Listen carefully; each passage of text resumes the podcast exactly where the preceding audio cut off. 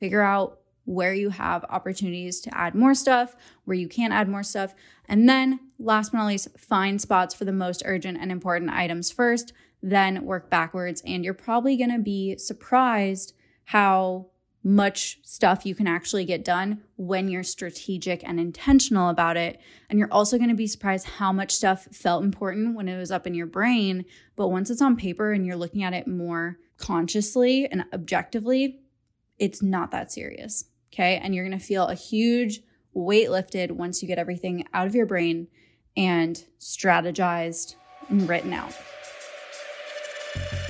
Welcome to Make Bank with Marie Wold. I'm Marie, and for the last decade, I've been helping women set and hit unrealistic goals while building their definition of a rich life. This podcast is your ultimate destination for unfiltered discussions about personal development, entrepreneurship, wellness, confidence, wealth building, relationships, and so much more.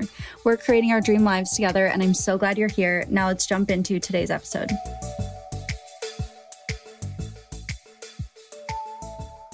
Hello, hello. Welcome back to Make Bank. I am Marie, and this week is a solo episode inspired by tons of requests, both in my Instagram DMs and from my clients.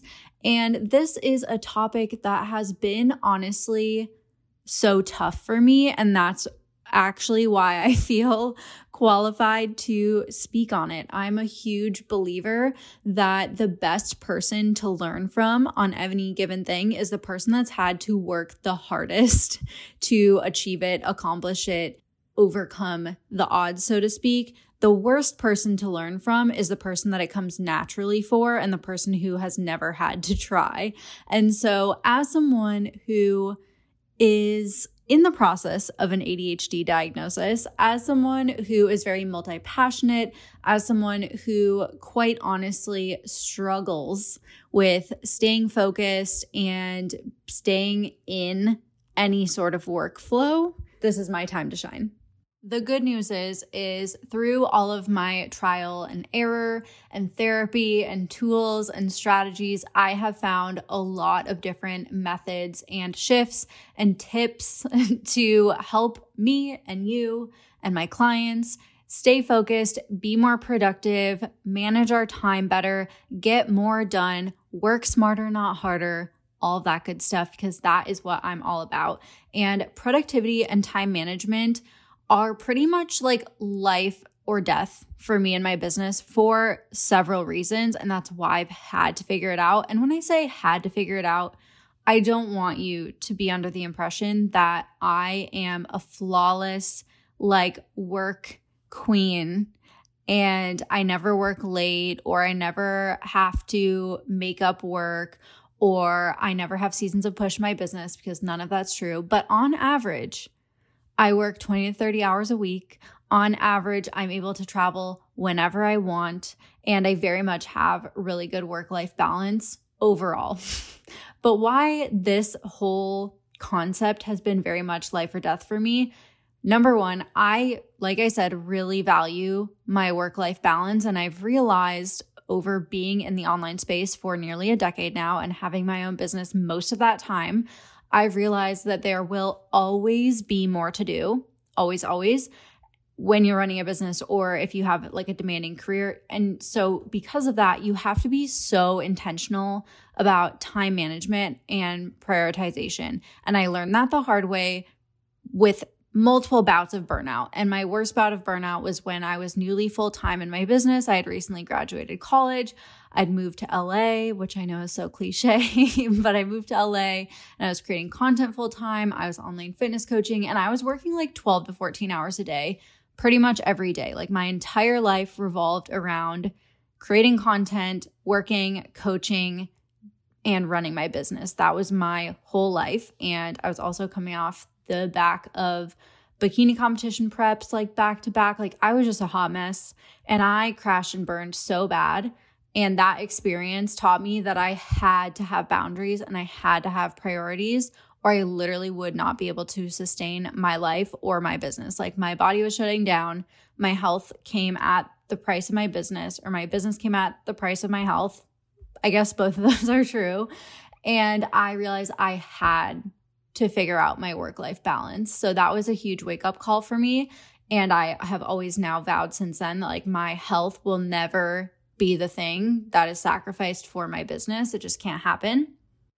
Another reason that now productivity and time management are so crucial for me is I spend months out of the year collectively on the road traveling to horse shows where I'm working like part time at best. Like I am horse showing all day Friday, Saturday, Sunday. Monday, I'm usually pretty brain dead.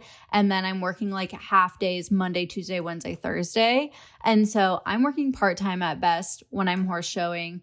And I have to manage my business, manage my time, and my energy in such a way that while I'm gone, my clients are taken care of, my team is still running things, content is still going out, like things are still happening. And I also have to manage my time and energy around the horse shows so that I am prepping ahead or recovering after the shows. And it just has to be this like continuous ebb and flow and management.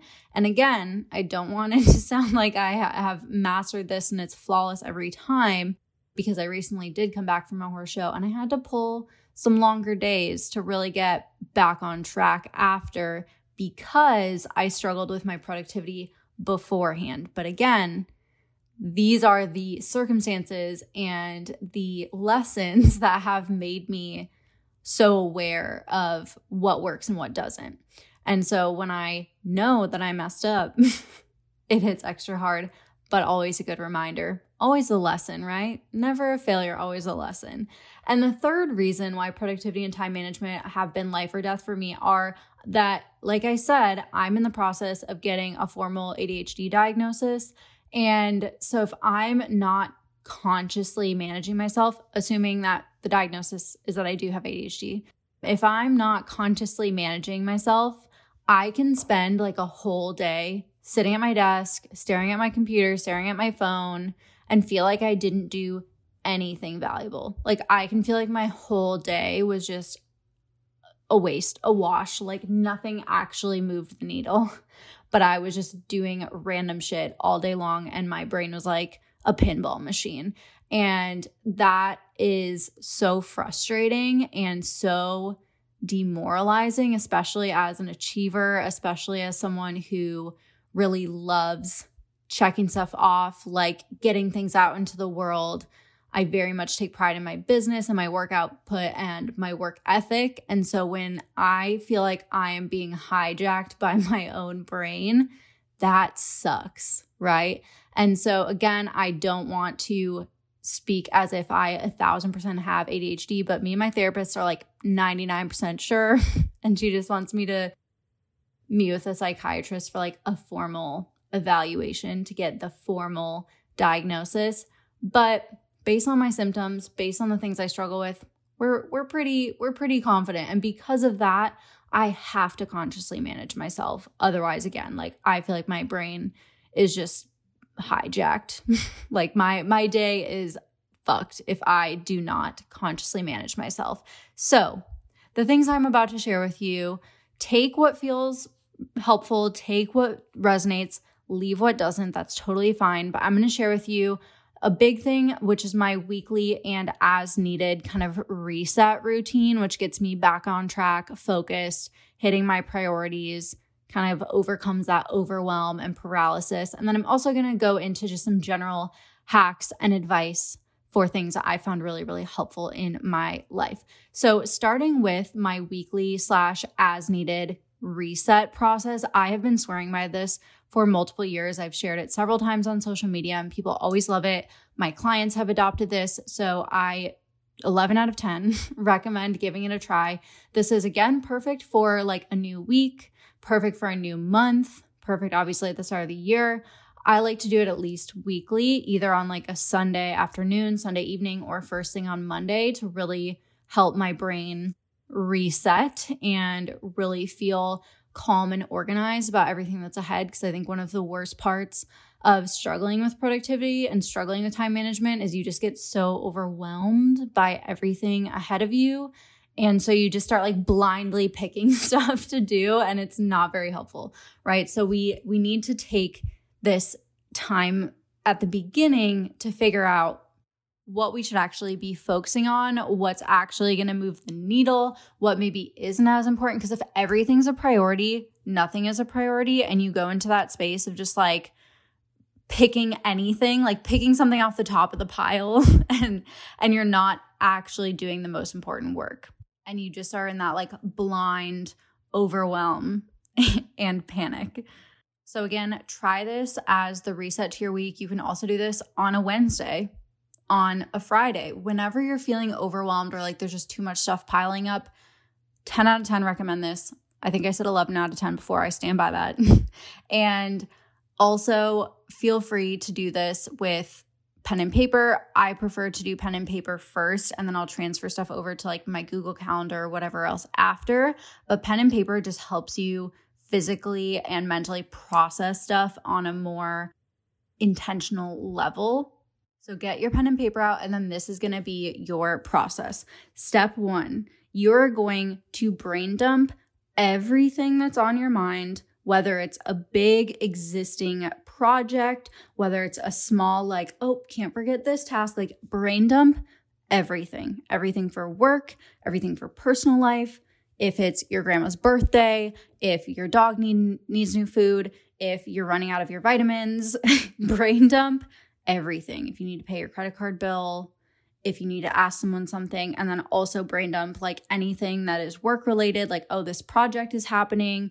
Oh, this thing is coming up. I need to give this to my team member, whatever it is. Brain dump everything that's swirling around in your head because I've found that such a huge part of our overwhelm comes from that just mental weight and that like tangle of thoughts that we're holding in our head. And once you get it out onto paper, it's no longer your job to hold it in your head. And the more stuff that you're just holding up there, the more cluttered and frantic and frazzled your brain gets. So if it's on paper, you don't need to keep it in your brain anymore. If you have it down, it is safe there, right? So get everything out. Again, it is a brain dump. You do not need to organize your thoughts yet. Like, literally, just get everything out on paper and get it out of your brain. Untangle it out of your brain, clear the slate. Once you then brain dump everything out, step two is to then go through your brain dump and categorize these things by importance and urgency. So, basically, prioritizing everything. I personally like the Eisenhower matrix method for this, which basically is categorizing things by important and not important, and then urgent and not urgent. So you have essentially four categories you have important and urgent, important, not urgent, not important, but urgent, not important, not urgent. And so categorizing things by that priority is really, really helpful. And that will just help you identify, like, okay, this is the stuff that is the most crucial for me to accomplish or move forward on as soon as possible or within a certain time span. And then this is other stuff that maybe is still important, but I don't need to worry about it right now. because if you make a plan for worrying about it later, you don't have to carry that mental weight right now, right? So categorize these things by priority once you have categorized things and you can decide like if you want to color code it, if you want to rank stuff once you've determined where it fits in like that matrix, up to you exactly how that works best for you. I personally like to figure out what are my important and urgent things and then rank those so that I have a really clear order. And usually I rank based on what the consequences of not doing that thing. So if I didn't do this thing, maybe someone would be like a little disappointed or inconvenienced, but it's not going to be the end of the world. Versus if I don't do this other thing, like there are real consequences and my business will be significantly hurt by it, or I will really like not deliver on something I promised to a client or something like that. Those are obviously more important than things like, mm, this person might be a little inconvenienced, but like everything's going to be okay. And especially as the leader of my team, of course, I never want to be the bottleneck and I never want to make my team's life harder. But if I have to make that executive decision and cause a little bit of a domino effect on my ops team or pull in someone on something last minute, that is better than significantly hurting like the business overall or not delivering on client things or things like that. So categorize things by priority. And once you've done that, in whatever way makes the most sense for your brain, which is part of this whole process, is just figuring out what works best for you and your brain within all of these parameters. Step three is going to be studying your existing calendar because it is so easy to get caught up in like, okay, now I have all of this stuff that I need to do, and I'm just gonna like start doing it. No, no, no, no, no. Hold your horses. Study what is already on your calendar because I personally am notorious for overestimating how much time and bandwidth I have to do stuff and underestimating how long things take like I, i'm pretty confident that's also time optimism is like and like judging time is an adhd thing too. But i also think it's like an achiever thing where you just assume that you can fit more on your plate than you can actually fit.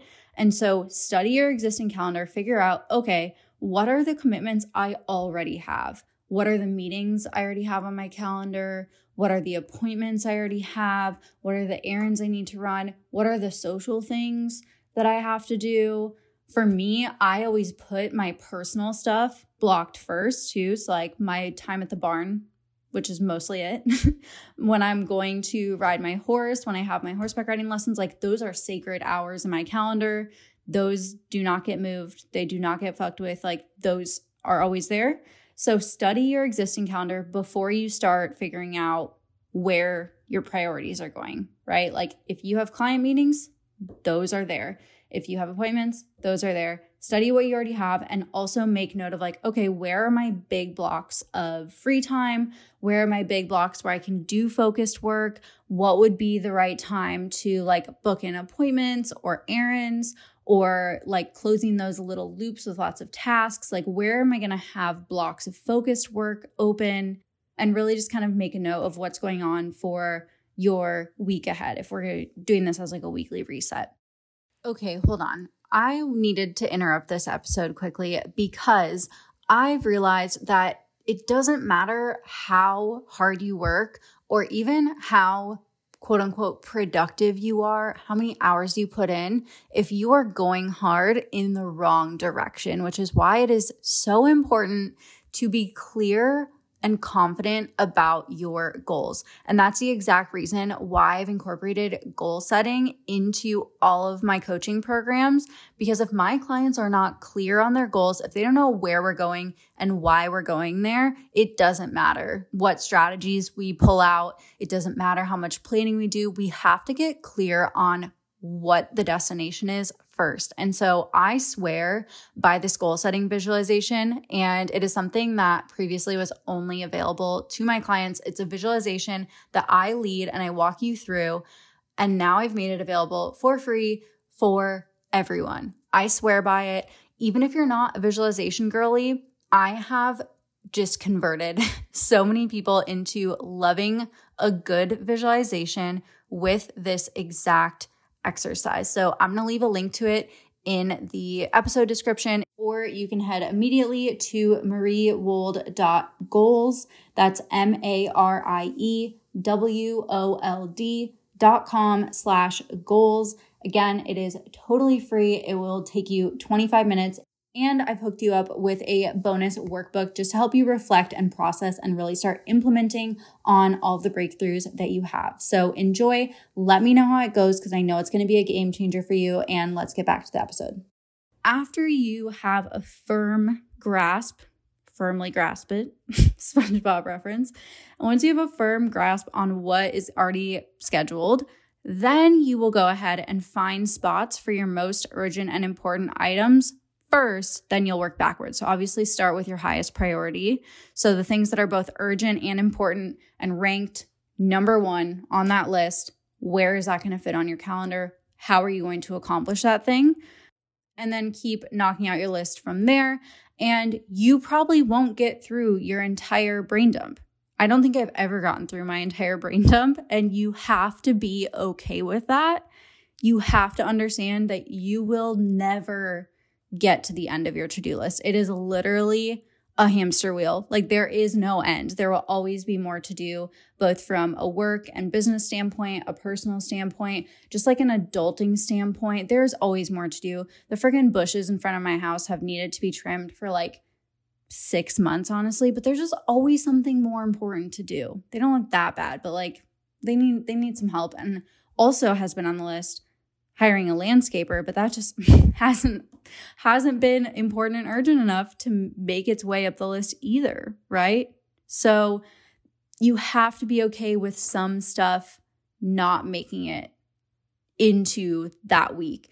And one principle that I always come back to is the concept of glass versus rubber balls. And I'm pretty sure I originally heard about this from Gary Vee, who I don't agree with like a lot of things that he says, but this has really resonated and stuck with me over the years. He basically made the analogy of like, we're all juggling so many balls in the air, especially entrepreneurs, especially like career driven people, especially people with families. Like, there are so many balls in the air for so many of us, but you have to be able to discern which balls are rubber and which balls are glass. Because the glass balls, you have to keep those things in the air. If you drop a glass ball, shit's going down. Like the glass is shattering. Everything is pausing. So you have to like sweep up the glass. Otherwise everyone's like cutting their feet and stuff. Whatever. Don't take it too literally. But you're you're gonna need to keep the glass balls in the air, like non-negotiables. But the rubber balls, like you can decide to let those drop and bounce and pick them back up later or drop and like go to just sit on the floor for a minute and they're not going to break and it's going to be okay. Maybe it's not ideal, it's not as impressive, but it's okay to do that, right? And so you have to be okay and you have to understand that not everything can be a priority. Not everything can be a glass ball. You have to be able to have some rubber balls.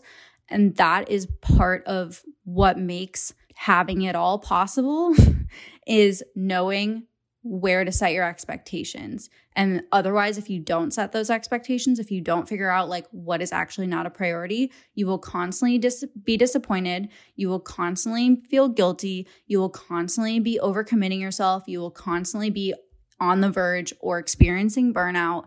I cannot stress enough how important it is to have priorities and make peace with the rubber balls. Okay. So that is my weekly reset process. Again, it's brain dumping everything. Then categorizing those things using the Eisenhower matrix is what I like to do, but you need to figure out how to categorize them by priority. Remember, Eisenhower matrix basically lists stuff as important and urgent, important, not urgent, not important, urgent, which is usually stuff from like other people that aren't your emergency, and not important, not urgent, which are the things are like, mm, it would be nice to if I did that, but like it's not that important, right? It's not like crucial. After you categorize those things, don't book yourself in yet. Study your existing calendar as step three and just study what you have going on. Figure out where you have opportunities to add more stuff, where you can add more stuff. And then, last but not least, find spots for the most urgent and important items first then work backwards. And you're probably going to be surprised how much stuff you can actually get done when you're strategic and intentional about it. And you're also going to be surprised how much stuff felt important when it was up in your brain. But once it's on paper and you're looking at it more consciously and objectively, it's not that serious. Okay. And you're going to feel a huge weight lifted once you get everything out of your brain and strategized and written out. Again, 11 out of 10 recommend that process. Give it a try. Let me know how it goes and make it part of your weekly routine. Make it part of like your SOS routine anytime you're feeling overwhelmed. Love a good brain dump anytime I'm feeling overwhelmed. And then with that, I just want to throw in some other general hacks, best practices, advice, things that I've found work really well for me, also work well for like my high achiever sometimes ADHD clients, I seem to like attract people that work very similarly to me. And these are some things that have worked really well for us.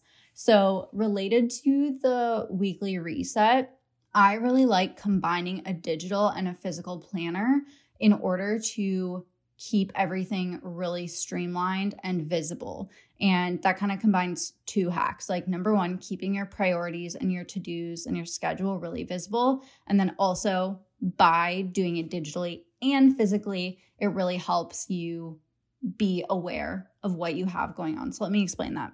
When I say keeping my priorities visible, that means that I have reminders and prompts throughout the day that this is what is happening and this is what I need to do.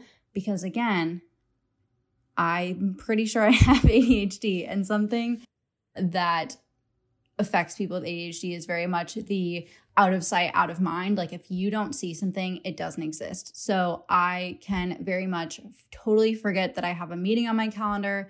I can totally forget that I started making food. I can totally forget that I have an appointment. If it's not something that is visible, if it's not on my Google Calendar, it does not exist. If I haven't set an alarm or a reminder for it, if it's not my planner, it needs to be visible. And so, some of the ways that I like to keep things visible is like I said, I keep a very up to date, thorough, color coded Google Calendar that has different calendars for different things. So, I have like a personal calendar, a calls and meetings calendar, an availability calendar. I have a travel calendar. Basically, there is a calendar for every part of my life. There's also just like a general work calendar. So when I've figured out when I'm working on certain stuff, it's like a, a task based calendar. There needs to be that visual representation of my day. And then I take that a step further by also transferring that to a paper planner that I keep ideally open on my desk. Because if I even fill it out in the morning and then I don't look at it again at all throughout the day, mm, it's it's a little of a toss up on whether or not that's actually going to be how my day goes. But if it's super visible, I'm usually pretty good with sticking to it. Some things might take a little longer and I have to be a little bit flexible, and that's okay. But by having it visible, I can't get too far off the rails. And another way I would kind of do that, which isn't super recommended, is I use the stickies on my computer. And, you know, sometimes it gets a little out of hand. I currently have like 20 stickies open and I need to do a little bit of a cleanup. But by having the stickies floating on my screen and I can glance at them throughout the day, I'm not going to forget that I owed this person an email. I'm not going to forget that I still need to give one of my clients feedback. Like the things that are really important to remember, I keep those in my eyesight so that they can be top of mind so that I don't literally forget that they exist even though I very much want to do them. That's just that's just how my brain works. So if you can relate, work on visibility and keeping things as obvious and in your line of sight as possible. And I totally recommend if you're not already keeping a digital and physical planner, it sounds like overkill, but just try it because the practice of transferring it from digital to physical, like every morning, is the routine that I'm trying to stick to. Just that practice brings so much more awareness to my day instead of just diving face first into my like task list without any regard for how it all fits together and like again what my priorities are. So give that a try. And then speaking of mornings, I feel like this is a very ADHD episode too, because I'm just bouncing from one thought to the next. I do have notes for this, believe it or not. But speaking of mornings, I cannot recommend enough practicing having a low dopamine morning. And a low dopamine morning is basically meaning that you are staying off your phone, not watching TV, not being on social media, not playing games not playing like really stimulating music, like having a chill morning that doesn't need, mean that it needs to be like a slow morning, but like a low stimulus morning primes your brain to be more focused and calm and productive throughout the day. I'm sure you've noticed that the days that you open your eyes and the first thing you do is pick up your phone and like watch TikTok or look at Instagram or check the news or whatever it is, like those are the days that for me, and I know a lot of people, I struggle the most with focus and concentration because you are literally priming your brain to be switching focus and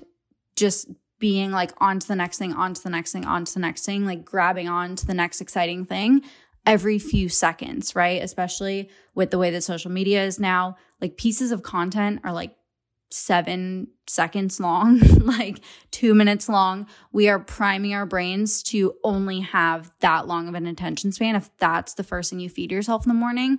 So, if possible, a low dopamine morning could include not looking at your phone for the first 30 to 60 minutes of the day, except to maybe like start a podcast or put on like a meditation or play some like chill music.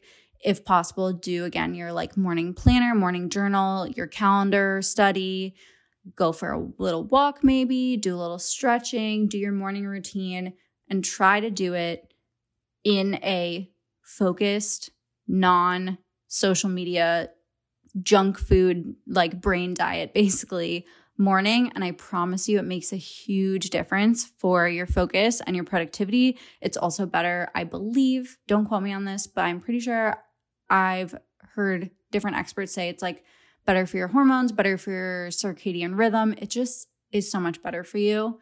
Even though if you're in that habit, it's really hard to break, try it. Thank me later. It's going to change your life. The next thing, very much related to attention span and being really intentional with how you are blocking out your day, is something called monotasking, also known as time blocking. And this is basically the practice of only focusing on one thing at a time or one type of task at a time instead of bouncing around from thing to thing to thing. And this is going to be the most realistic for people who are entrepreneurs or freelancers or have a lot of like autonomy in their job. If you very much answer to someone else and your day is kind of ran by someone else, this might be harder, but you could still implement in definitely your personal life, your life outside of work. But basically, again, this is focusing on one thing at a time and batching similar tasks together. And so you can do this in small ways, whether that's like only doing emails for 30 minutes at a time or following the Pomodoro method, which is like doing work sprints of 25 minutes on, five minutes off, repeat that four times. Then you get a longer break. Or that could be as big as like what I try to do in my business, which is have themed days. So, for example, my Thursdays are always focused on coaching calls. And if I don't do anything other than coach my clients that whole day, it was a successful day. I have like no other expectations for myself because I'm only focused on that thing. Whereas Mondays are more like planning and strategic days, like CEO days. Tuesdays will be more creation, like content or overflow calls and meetings days. Wednesdays will be more project, like deep work type days. Again, Thursdays are coaching call days. And then Fridays are kind of my like catch all end of week closed loops and I usually only work half days on Fridays. So that works out really well. So that's how I do that in my business. Again, that might not be applicable to everyone, but as much as you can, just notice where you're trying to multitask. Notice where you're trying to switch tasks, where your brain is like, again, pinballing or ping ponging back and forth between all these different things. Because every time you're switching the type of task, which is the technical term is context switching, every time you're context switching, it takes mental energy and you lose efficiency and you lose time. So you literally lose productivity out of your day every time you're switching the type of task that you're doing. And every time you pull yourself out of a task, it takes you, I want to say like 15 or 25, a significant amount of time, 15 to 25 like minutes to actually get fully refocused again. So the more you can focus in on a single type of task, the more you can get into like that deep work flow state, the more productive you're going to be. And we really can only focus truly for like 5 or 6 hours a day at most based on all the studies they've done on this. And so if you can put in four, five, six hours of good, deep work every day, like you are killing it. And then you have the whole rest of your day to do other stuff versus putting in six, seven, eight, nine hours of like meh ping pong work where you're bouncing around and not actually completing anything, you're getting less done that way. You might be clocking more hours, but you're getting less done and there's less time for you to do other stuff. That's like fun, right? So, cannot recommend monotasking and time blocking enough. I love, I have a timer cube on my desk that is like a visual timer that you can flip based on how many minutes you want it to be. I love that for blocking time. I can put a link to that in the show notes or the episode notes. If you want to try a Pomodoro timer, just Google that. And that again is like the 25 minute work sprints. Also, highly recommend looking at your calendar and looking at where can I batch my tasks and clump similar types of tasks together. If you're used to multitasking and you're used to bouncing around all over the place, it's going to feel really weird at first, but I promise you it is so much more efficient. And when you do that well, again, you have so much time for other stuff, which brings me to my next piece of advice, which is have hobbies that are good for your brain.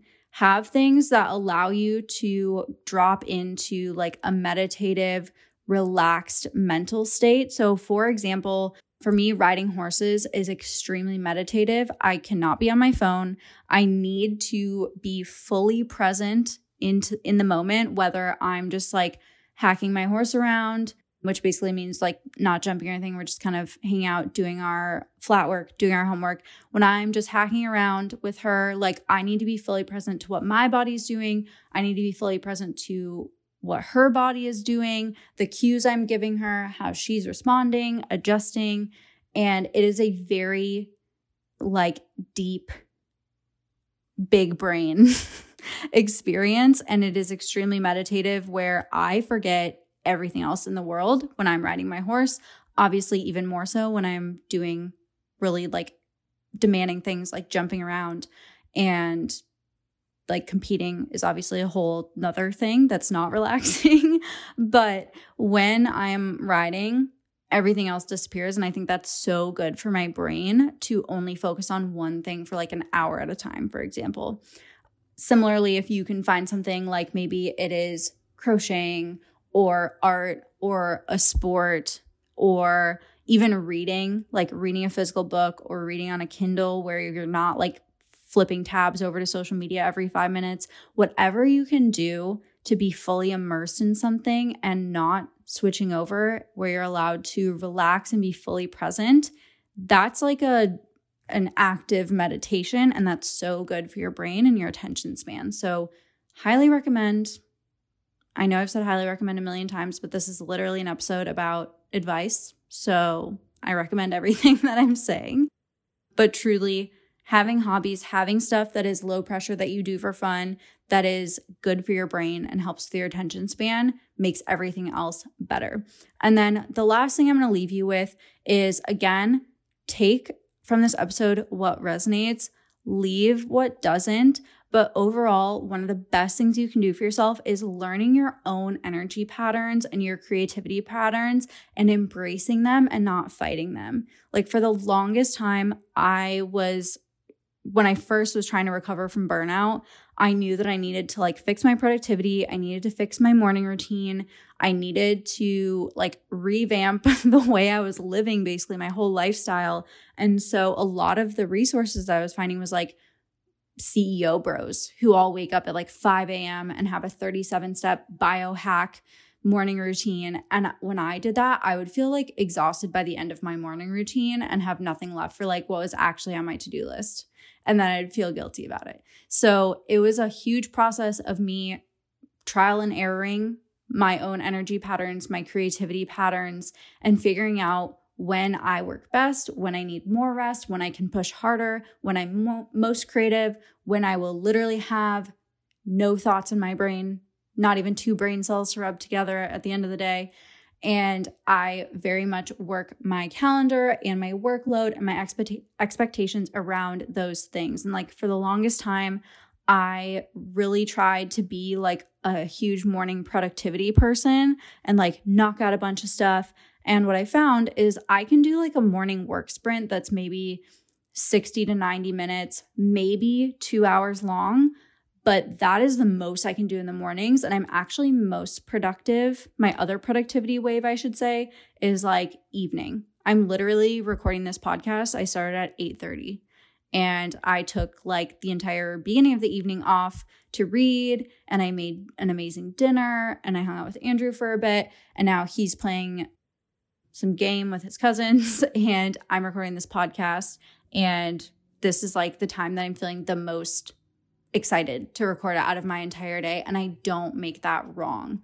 I used to make myself feel guilty about like, why can I get this done earlier? But in reality, like, this is when I wanted to do it. This is when I'm feeling the most lit up about the thing that I'm talking about. And it doesn't matter if I'm putting in my like five hours of work at 8 a.m. or at 8 p.m., it literally doesn't matter. And also, that really works really well for like my horse girl schedule because I'm often riding in the morning, like when most people are starting their workday, or I'll take the middle of the day off and I'll have to work in the evening.